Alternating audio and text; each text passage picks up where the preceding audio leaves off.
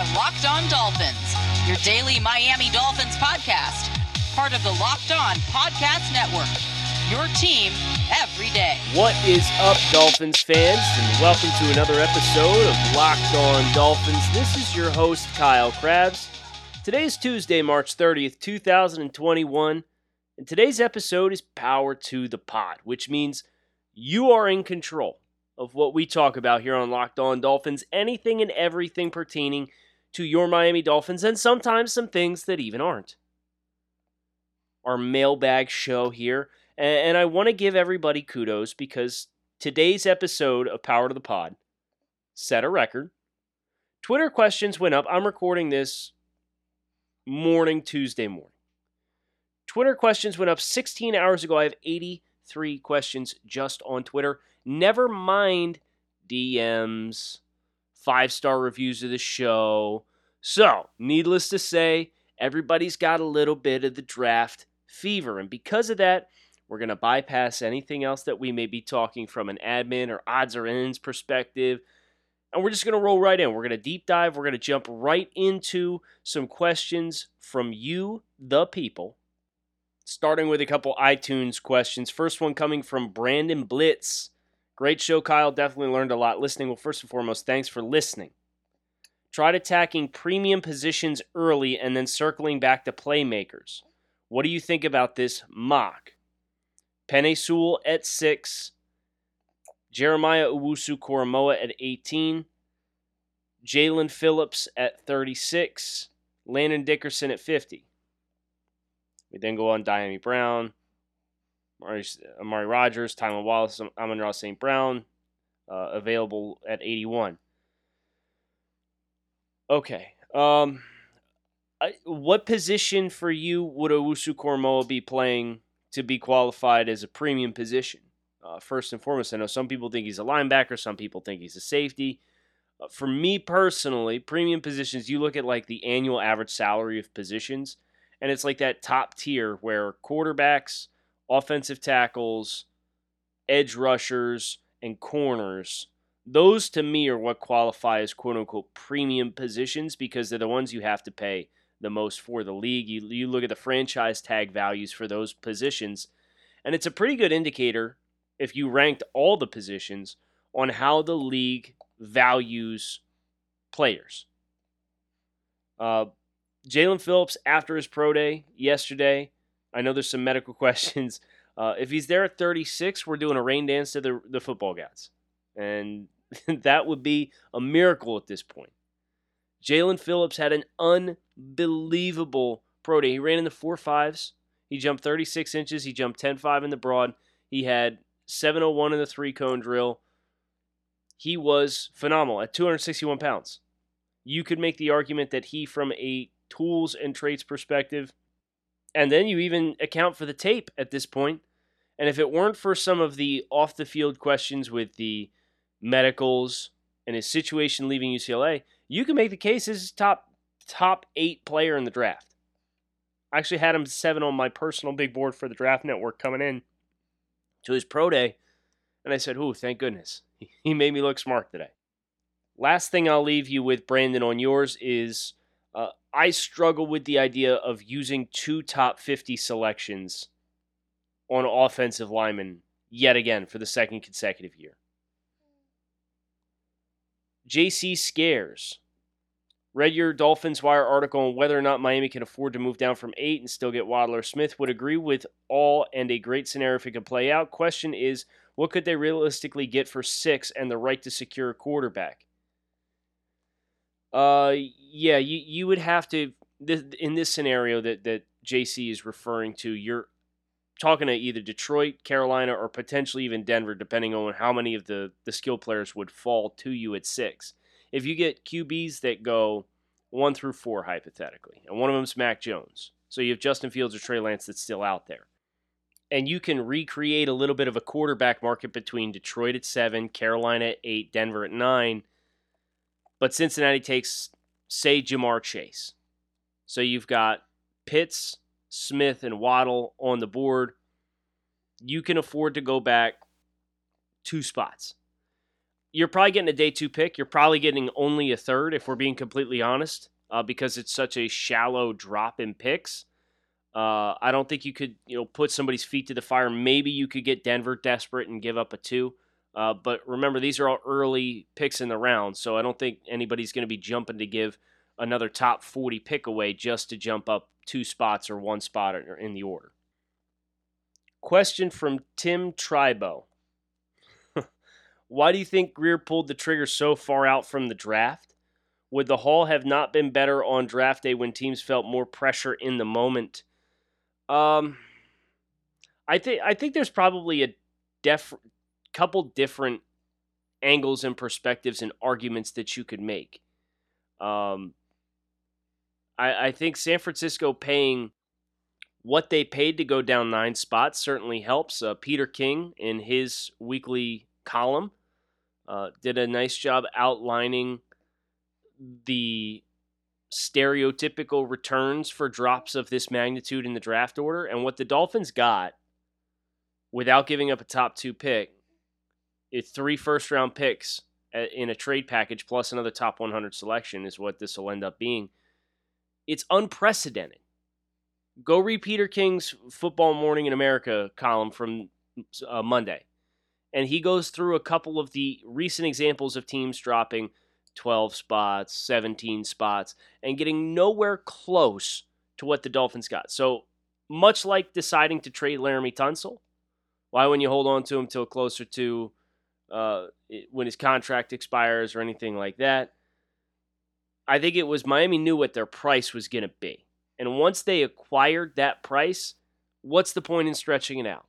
Because we also read, courtesy of Albert Breer and his weekly column, uh, Monday Morning Quarterback, that the Dolphins never shopped San Francisco's offer. Uh, they, and maybe that's why this happened.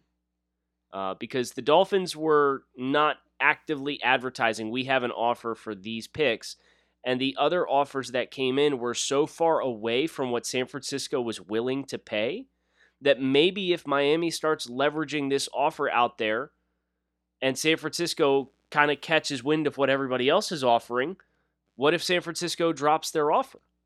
So if you've got a Godfather offer in your back pocket, just take the deal that's how I view it personally, and, and I can't speak specifically to whether or not that's how things actually played out. But I think one way that you could find reason in this is if everybody else is calling you and they're offering you fractions of what San Francisco is, just take the deal that's already meeting your price. Let's do a few more iTunes reviews questions. Uh, little forewarning uh, we do have a co host today. I'm riding in the dad saddle this morning. I typically do these in the evenings, but uh, little Miss Maddie, uh, number one Dolphins fan here, decided that one in the morning was a good time to uh, decide she wanted to wake up for a three hour block and hang out. So that took my recording time. So now here we are recording in the morning. Isn't that right? You want to take the next question? the next question, uh, iTunes review comes from Blood Axe 99. Power to the pod. Will Fuller wanted a one year prove it deal if he balls out and stays healthy. Should Miami try to get ahead of the bidding war and extend him mid to late season or let him walk, possibly take a comp pick, pending they don't go on a spending spree next offseason? I am always going to be a proponent of avoiding the free agent market. So if you like what you see from Will Fuller, and you can structure a deal probably not dissimilar to how the Xavier Howard deal was structured, if we're being completely honest, where um, you can selectively place your guarantees and roster bonuses and things like that so that it's not just a one big monster signing bonus that gets prorated out over four years, then I'm I'm good with signing Will Fuller, provided that he is everything that we anticipated he was going to be, provided he stays healthy, and provided he balls out. Uh, now, if he comes out and he puts up like a Mike Wallace type year in uh, one of those years that Mike Wallace was was with the Dolphins in the 2010s, uh, then yeah, I'm probably gonna say we'll go a different direction, and hopefully whoever we draft uh, with this first pick uh, comes along quite well as a rookie and kind of takes some of that mantle of responsibility right off the jump. But I would certainly advocate for the Dolphins to, if you like what you got from Will Fuller, jump on the extension ahead of time. A couple of these other questions in here were from last week before the trade happened, so I'm sorry I can't touch them because they're um, the Dolphins have made them obsolete. But shout out to D Man 13 and Mr. Tyler Hughes, Abello. I see you guys here. I see your questions. Uh, but unfortunately, Miami uh, has traded three, so I can't touch any of your questions at this point in time. Last Twitter question, mock draft from Go Fins Go. I'm going to re- reward you, sir. Huge fan of the podcast and Bill Parks. Well, I'm sold. You're the you're the greatest dude alive. When you want to go get together and have some drinks. Huge fan of the trades that went down last week. Chris Grier is a mastermind. Right after it happened, I went on the mock draft simulator at TDN and cooked up a mock. I hope you like. Pick number six, Jalen Waddle. Yes, done. This is a great mock already. 18, Najee Harris. I would have loved an edge here, but with Payne Phillips on the board, if you said what you said is true about Williams being a first rounder, then we need to be taking it back at 18 to ensure we get one of the big three. I think the know there, there was some concern with Javonte Williams when he came out and ran uh, four five eight at his pro day, but that's that's the speed you see on tape, you know. And and Clyde Edwards Helaire managed to go in the first round, late in the first round, and he ran I think four six two at the combine. So I saw that talking point on Javonte Williams, and oh, this hurts his stock. No, it's exactly what you saw on tape. It should not change your perception of Javonte Williams at all. And I would anticipate the teams that are picking in the range in which teams are looking at Javonte Williams, uh, nothing's going to change. So yes, I do think there is a little bit of pressure. Now, with that said, Miami could theoretically could they could start with an edge and then trade up for a running back. I'm just throwing it out there. Maybe you, if all three backs are on the board and you got Jaelan Phillips and Kwity Paye or one of those guys comes off and Azeez Ojulari's off the board, then yeah, maybe it would behoove you to kind of break your tendency a little bit and go out and, and draft an edge and then trade up for running back. I don't know. I don't know if that's something they would be entertain willing to entertain or not. Surrendering future picks. We just saw them technically surrender a future pick with the trade up to six. Landon Dickerson at 36. Uh, yeah, no, I, I think it's great value. Uh, of course, I do think with medicals, that's something that the Dolphins will need to weigh out, and perhaps they can get them a little later because they got a pick in 14 picks. Uh, and then you take Amari Rodgers at 50, and that's how I know you're a man after my heart brother. Waddle, Harris, Dickerson, and, and Rodgers with the top four picks. then you come back with Houston Edge, Peyton Turner, who is a great fit uh, for the Dolphins stylistically. I think you got him in the right range at 81. Uh, double dipped on uh, edge rushers with Rashad Weaver from Pitt. Uh, he is a guy who has a lot of talent, but injuries have been problematic for him. Uh, so that's the big question with Rashad Weaver is can he stay healthy? What is his ceiling? Because his athletic profile has been sapped a little bit thanks to a bunch of injuries at Pittsburgh. And then you took Paris Ford with your last pick, and that's really only the only one I'm going to gripe about because Paris Ford, uh, he came out and he had a very bad pro day. I watched him on tape and and saw a player who I thought was going to have to make a living on special teams, to be completely honest with you. And uh, Bobby McCain at free safety. I don't think Paris has those kinds of ball skills. I don't think he has that kind of range. He ran in the four nines on his 40. So uh, all those things add, and I would put Paris Ford as somebody that for the Dolphins I wouldn't be particularly interested in touching. Bet online is the fastest and easiest way for you to get in on all your favorite sports betting action. Football may be over, but the NBA, college basketball, and the NHL are all in full swing. Bet online even covers awards, reality television, and TV shows with real time updated odds and props on just about anything you can imagine. BetOnline has you covered for all the news, scores, and odds. It is the best way to place your bets. Plus, it's free to sign up. So head over to the website or use your mobile device to sign up today and receive a 50% welcome bonus on your first deposit. BetOnline, your online sportsbook experts, promo code locked on. Transitioning now to the Twitter sphere as I said, 80 something questions. Uh, we're going to do our best to cover as much ground as we possibly can. First question comes from Brandon Do we pass on a linebacker in this draft or do we pass on a secondary player in this draft? My top five picks are Waddle, Harris, Rousseau, Creed Humphrey, Brevin Jordan, or another receiver? Your thoughts? Uh, I think the Brevin Jordan one's interesting. He, he's a little different type of tight end than what we're talking about with Kyle Pitts and what they have on the roster with some of their traditional inline guys or their hand in the dirt Y guys. But as far as linebacker versus secondary, I think the Dolphins. I don't think they pass on either, to be honest with you. I think they have enough picks. I don't know that one of them is going to come in the top 100 unless they make a splash. Uh, but I, I, I guess I would lean to secondary because the secondary is being more close to being a completed puzzle. Uh, linebacker, I still think you have to, whether it's a rush linebacker or a coverage linebacker. I feel more safe that that box is going to get checked in the draft and get checked early uh, than what is going on in the secondary. Shane, my DeVonta Smith is my personal choice for the team. Just came off watching all the th- big three wide receivers and Pitts. What are your thoughts? Smith, Javonte Williams, Baron Brown, and Creed Humphrey. Okay, a little different combination, and you traded back from 18 to 27. Survey says, what did you haul? You got 104, an extra third round pick, and you drafted Patrick Jones, edge from Pittsburgh. That's the right model of an edge rusher, and Patrick Jones. Um, probably the right evaluation of him. So you traded with Baltimore, who came up for Azeez Ojulari. Yeah, yeah, I think you did a nice job, Shane. Uh, would it be what mine look like? No, but that's the beauty of the whole thing is we can all see it differently. And uh, what then, if we all take enough pursuits and angles and hypotheticals, when the Dolphins actually move something, then we could piece it all together and understand it. Marcos, non football question. Okay. Still sports related, non football. What are your fandoms on NBA, MLB, NHL, and college football? Oh man! All right, so I'm an Atlanta Braves fan. Uh, I used to grow up as a kid outside of Augusta, Georgia. Uh, so it was right in the early 90s, right when the Braves were kind of kickstarting that 13 consecutive seasons with division championships and the World Series in 95.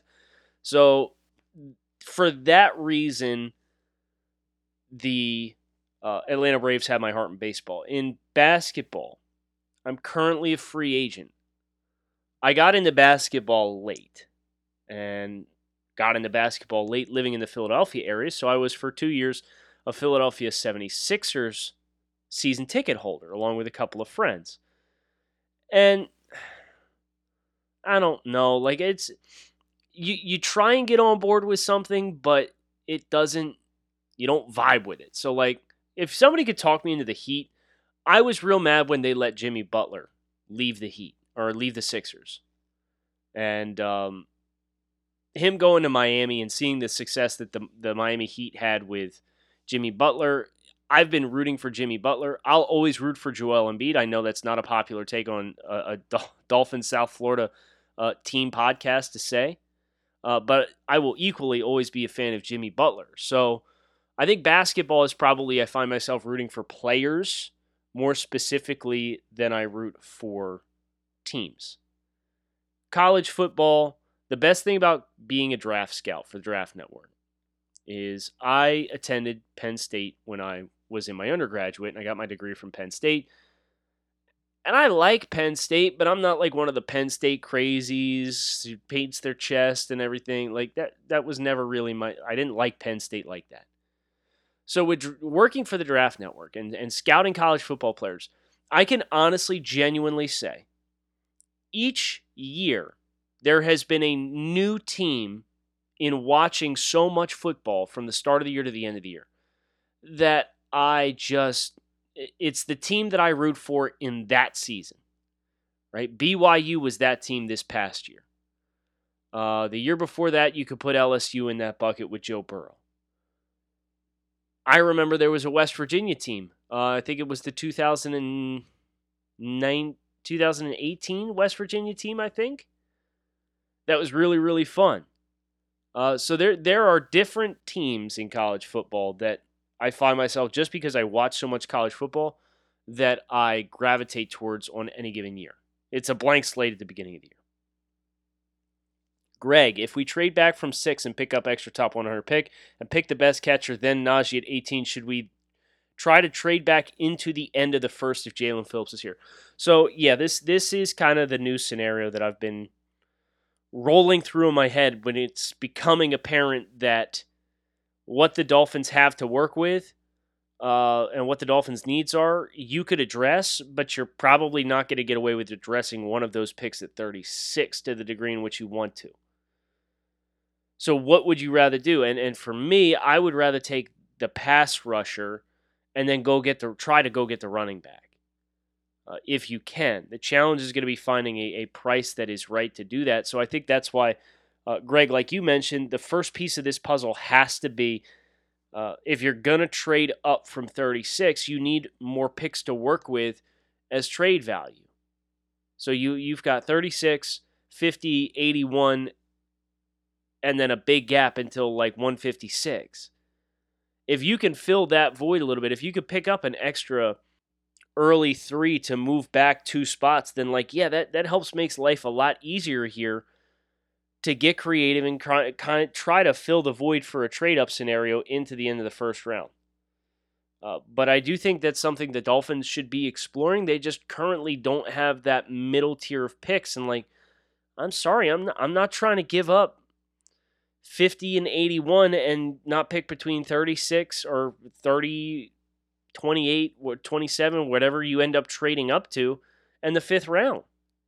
You just can't do it. So uh, they need more ammunition if this was something that they were going to do.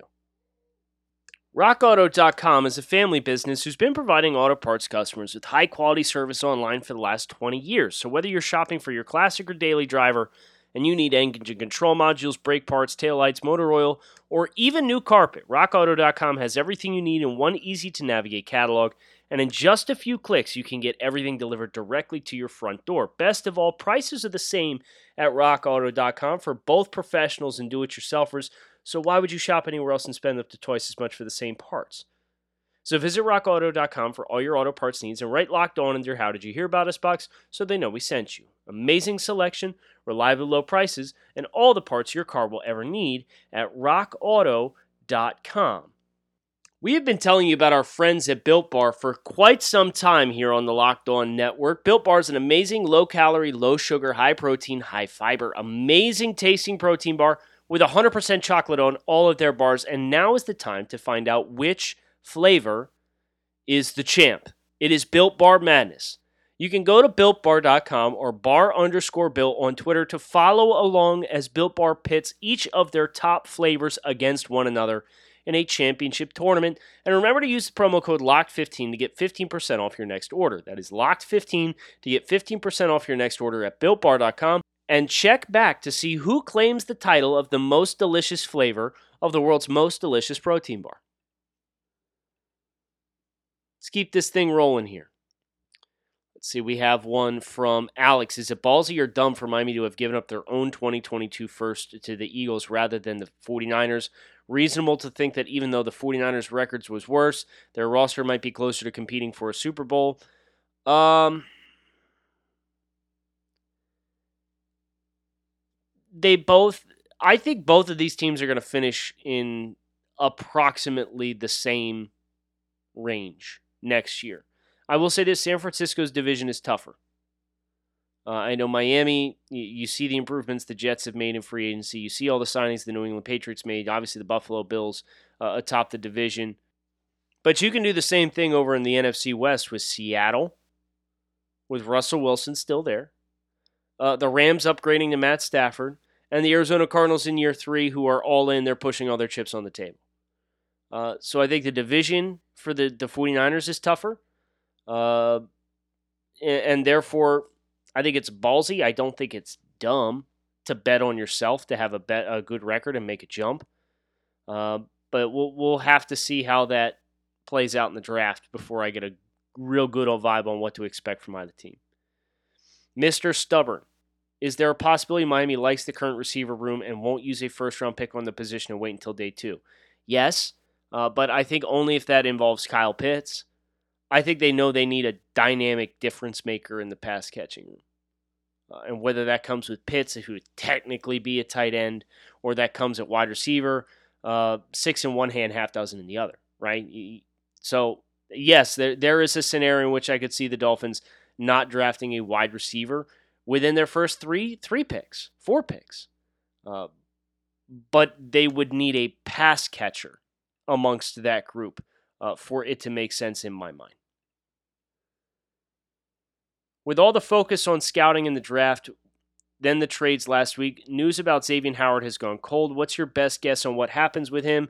Re signed, traded before the draft for draft capital, or what? I can't believe he's changed his mind about getting paid. Yeah, neither can I. Um, maybe maybe this sees itself play into like a holdout scenario or something like that. But I don't think the Dolphins at this point they've been pretty quiet. That's not to say they won't move him, but um, I think at this juncture, no news is good news on this front because Xavier Howard hasn't come out publicly and demanded a, a, a trade or, or demanded a new contract publicly. It's all been kind of like behind closed doors, and I think that's good for the Dolphins.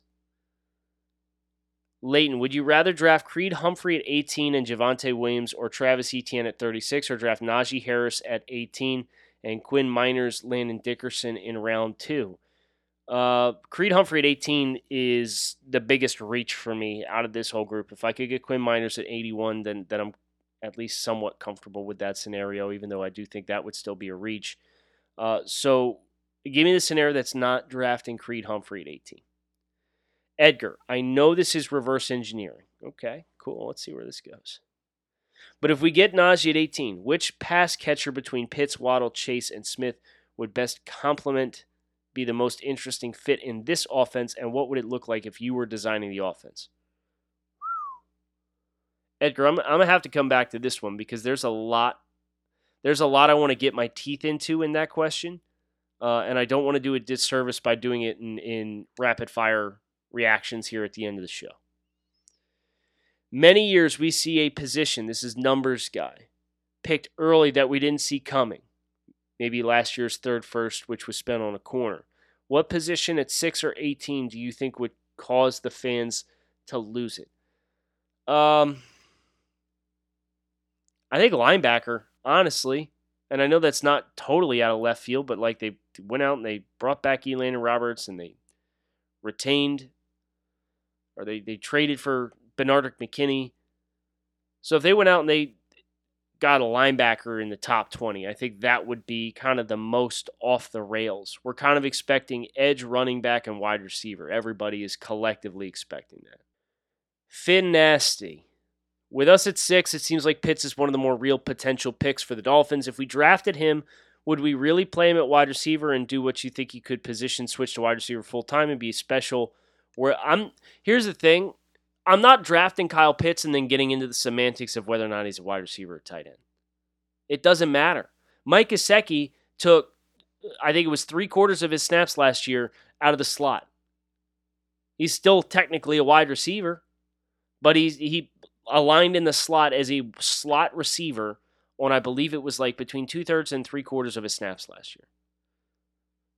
Do we sit here and get tied up in the semantics of that one?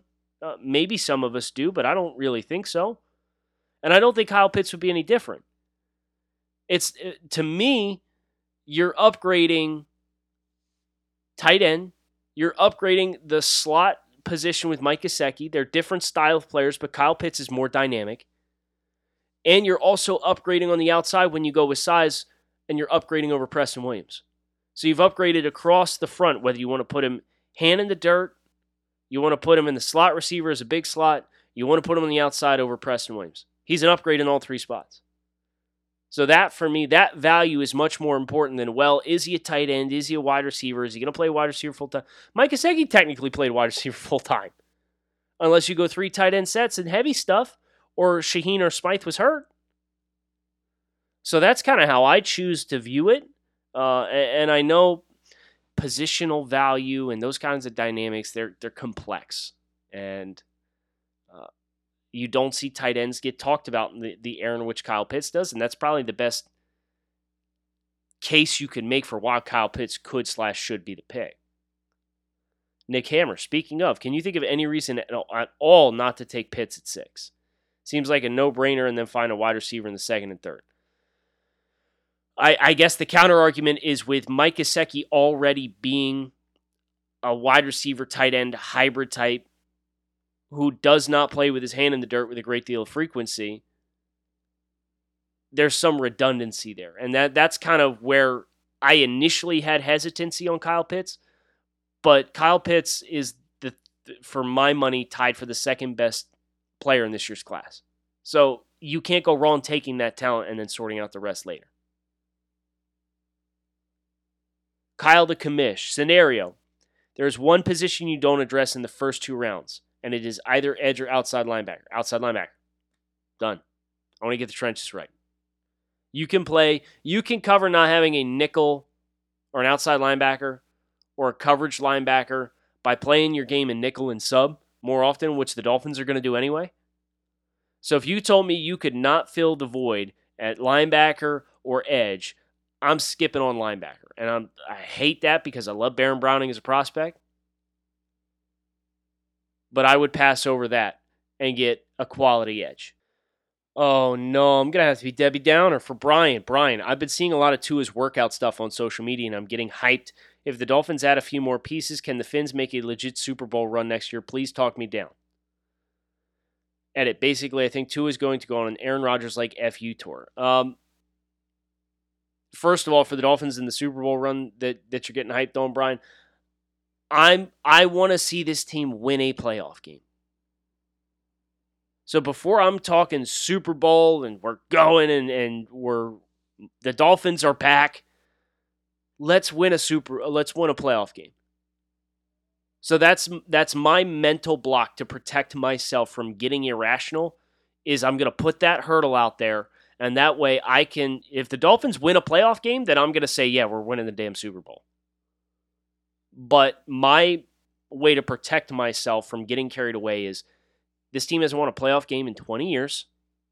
Go win a playoff game and then we'll talk. Final question today from Nicolette. Hoping to see the Fins take a chance on a freak athlete at wide receiver in the later rounds. I like this question. Okay. Who do you think is the best out of Tamorrion Terry, TJ Vasher, and Josh Imatorbhebhe from Illinois? Uh, give me Imatorbhebhe. Guy jumps like 46, 47 inches in the vert. Uh, he played at Illinois, so I watched a lot of his tape as the, the Big Ten regional scout for TDN. Uh, he wins down the field. Uh, he's got good ball skills down the field. Uh, he's one of these big, tall, long bodied guys with above the rim ability and really thrives on big plays. And Terry, I have some concerns with his hands and consistency. Uh, Vasher is too boomer bust on tape. There's too many times for me in which he completely disappears and then he makes an amazing one handed acrobatic catch that belongs in the Smithsonian. Uh, but that variability, Imatorbhebhe, I feel confident that he could play special teams. I feel confident that he could be a player who could develop into a down the field receiver who wins vertically, and he's got amazing, amazing, amazing physical tools. That would be my choice. Listen, there was a lot we didn't get to. If I didn't get to you, make sure you check out dolphinswire.com. I'm the lead editor there, and we uh, we take some of these every now and again and we turn it into written content because you guys bring a lot of great perspectives to the table. And managing Dolphins Wire, I'm responsible for five to seven posts daily on the Miami Dolphins in the off season. So uh, any really creative ideas that you guys bring to the table. If I see it, odds are I'm going to embrace it and I'm going to make sure it gets its time of day and do with the Dolphins fan base. If not on Locked On Dolphins, I'll use that as inspiration for written content over at Dolphins Wire. Make sure you swing over to thedraftnetwork.com. Check out all the great stuff that our scouting staff is doing there uh, to get you ready for draft season this year. It's right around the corner. It's going to be here before we know it. So hit subscribe. Keep it locked in right here on Locked On Dolphins your team every day. Fins up. Thanks as always for listening. And thanks as always for contributing to another excellent episode of Power to the Pod.